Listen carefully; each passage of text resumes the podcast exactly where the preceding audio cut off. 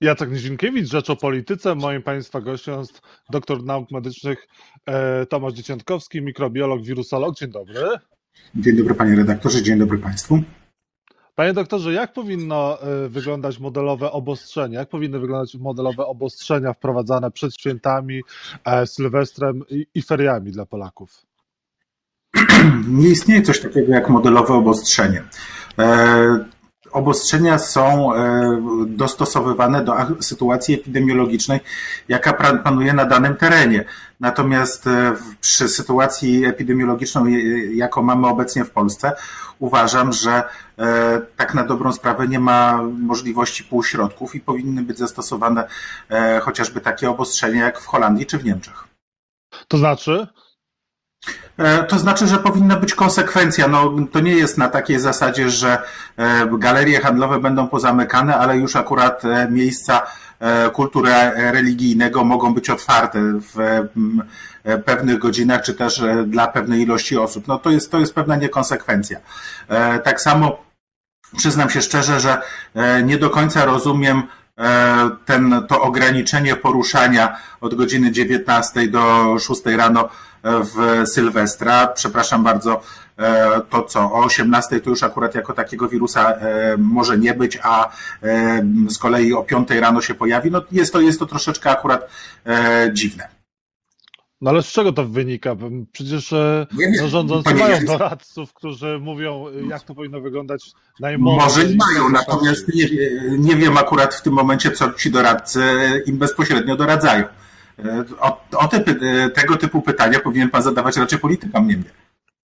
E, pan doradzałby jednak, żeby była nie tylko wprowadzona godzina policyjna, ale żeby w ogóle nie można byłoby się poruszać na święta czy na nie, Sylwestra? Absolutnie, Co pan absolutnie, znaczy może inaczej. E, znowu, myślimy zdroworozsądkowo, natomiast e, pamiętajmy, pamiętajmy o tym, że niestety pewne działania rządowe od dłuższego czasu cechowały się naprawdę grubą niekonsekwencją. Była mowa o tym, że koronawirus jest w odwrocie.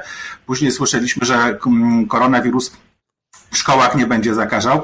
E, to wszystko, no niestety akurat e, nie miało jakichś specjalnych umocowań e, w faktach. Czy powinniśmy spotykać się na Sylwestra, czy powinniśmy spotykać się na święta? E, w małych gronach, które są e, znane, czyli akurat w gronie rodzinnym, uważam, że nie ma większego ryzyka. Natomiast zdecydowanie na przykład e, byłbym przeciwnikiem Sylwestra mm, w plenerze, tak jak były akurat koncerty sylwestrowe, które miały miejsce w poprzednich latach.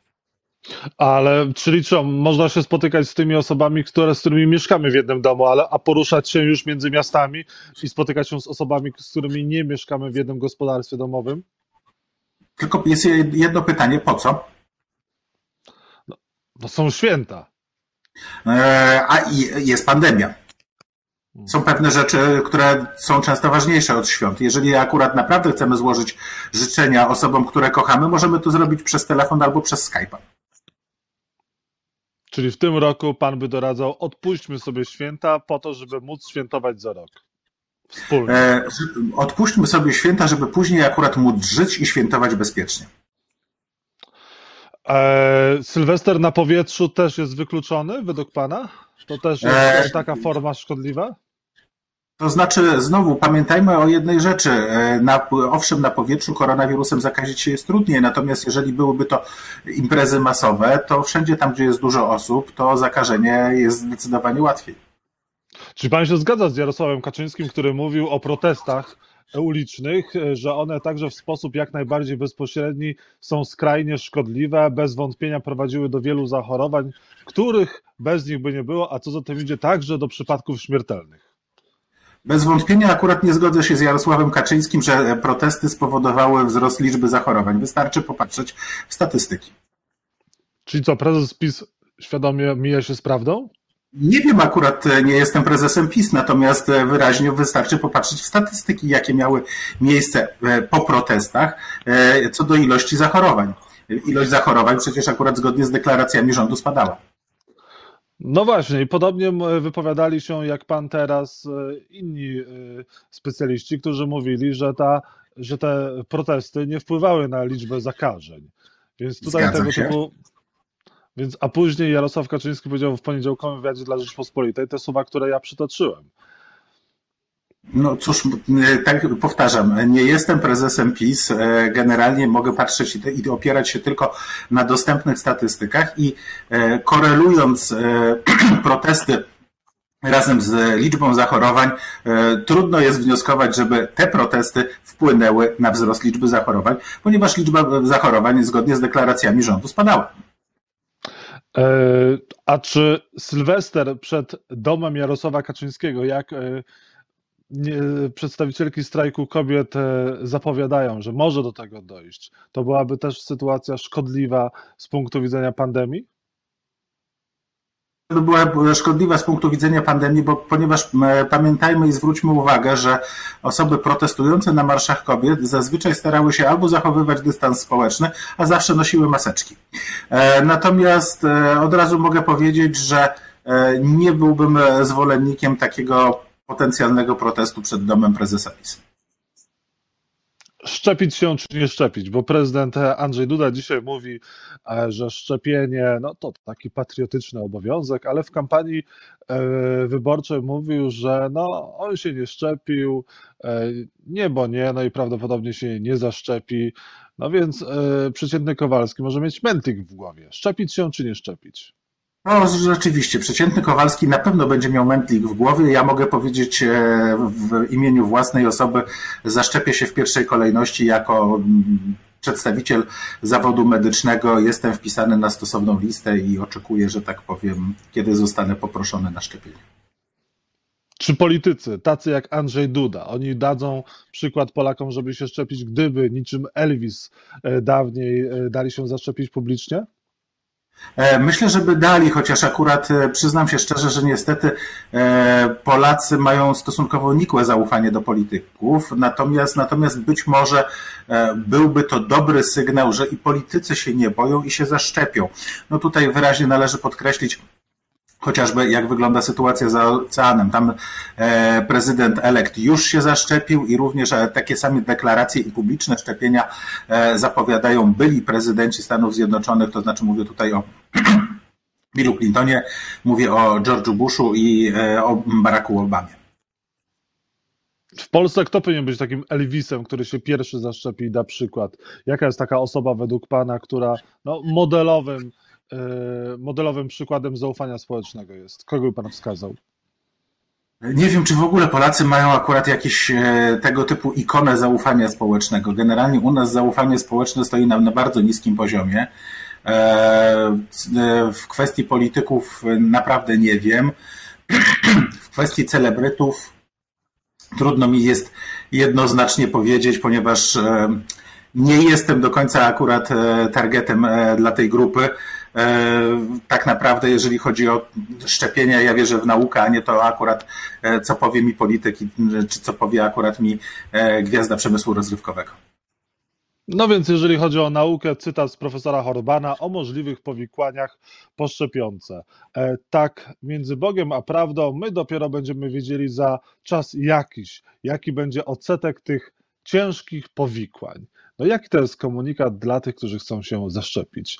No cóż, jest to komunikat znowu bardzo niejednoznaczny, ponieważ e, zarówno lista e, potencjalnych powikłań poszczepiennych, jak i ich odsetek jest znany, jest zawarty w charakterystyce produktu leczniczego, ponieważ akurat no, takie są wymagania e, zarówno amerykańskiej FDA, jak i Europejskiej Agencji Leków. W związku z tym większość tych zdarzeń niepożądanych, jeżeli chodzi o szczepionkę Moderny, przepraszam bardzo, Pfizera, e, jest, e, e, to, to, są, to są działania bardzo, bardzo łagodne, no typowe w sumie dla każdego zaszczepienia, czyli najczęściej stany podgorączkowe, ból w miejscu wkłucia, obrzęk, zaczerwienienie. To czasami są akurat notowane bóle głowy.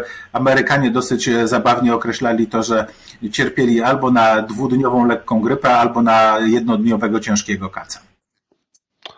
Czy tej szczepionki starczy dla wszystkich? Nie wiem, to już akurat e, tak naprawdę jest e, kwestia tego, w jaki sposób Unia Europejska, bo to ona kontraktowała mm, dostawy z producentem, czyli z firmą Pfizer, e, podpisała, mm, podpisała te kontrakty. Natomiast, natomiast no myślę, że firma Pfizer będzie starała się jak, najmocniej, jak najbardziej z tego wywiązać. Jak długo trwa odporność po szczepieniu? Tutaj też trzeba wyraźnie powiedzieć nie wiem. Dlaczego? Dlatego, że właśnie akurat przewaga zysków, czyli szybkiego wprowadzenia szczepionki była ważniejsza niż dokładne zbadanie, jak długo ta odporność poszczepienna trwa. Mogę powiedzieć, że przypuszczam na podstawie e, odporności, która jest po przechorowaniu zakażeń innymi koronawirusami, że będzie ona się wahała od kilkunastu miesięcy do być może dwóch, trzech lat. Na pewno nie będzie to tak, że mm, ta szczepionka będzie e, dawała nam e, dożywotnią ochronę.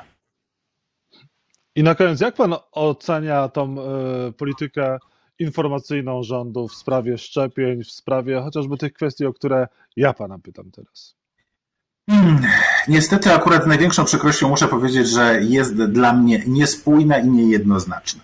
E, zdecydowanie oczekiwałbym jasnego, komunikatywnego przekazu, e, który generowany byłby e, zwłaszcza akurat przez specjalistów. Tutaj wzorem powinna być Korea Południowa, gdzie tak naprawdę w trakcie pandemii osobą w cudzysłowie trzecią po Bogu jest naczelna epidemiolożka Korei i e, zarówno prezydent, jak i premier rządu koreańskiego robią dokładnie to, co ona im mówi.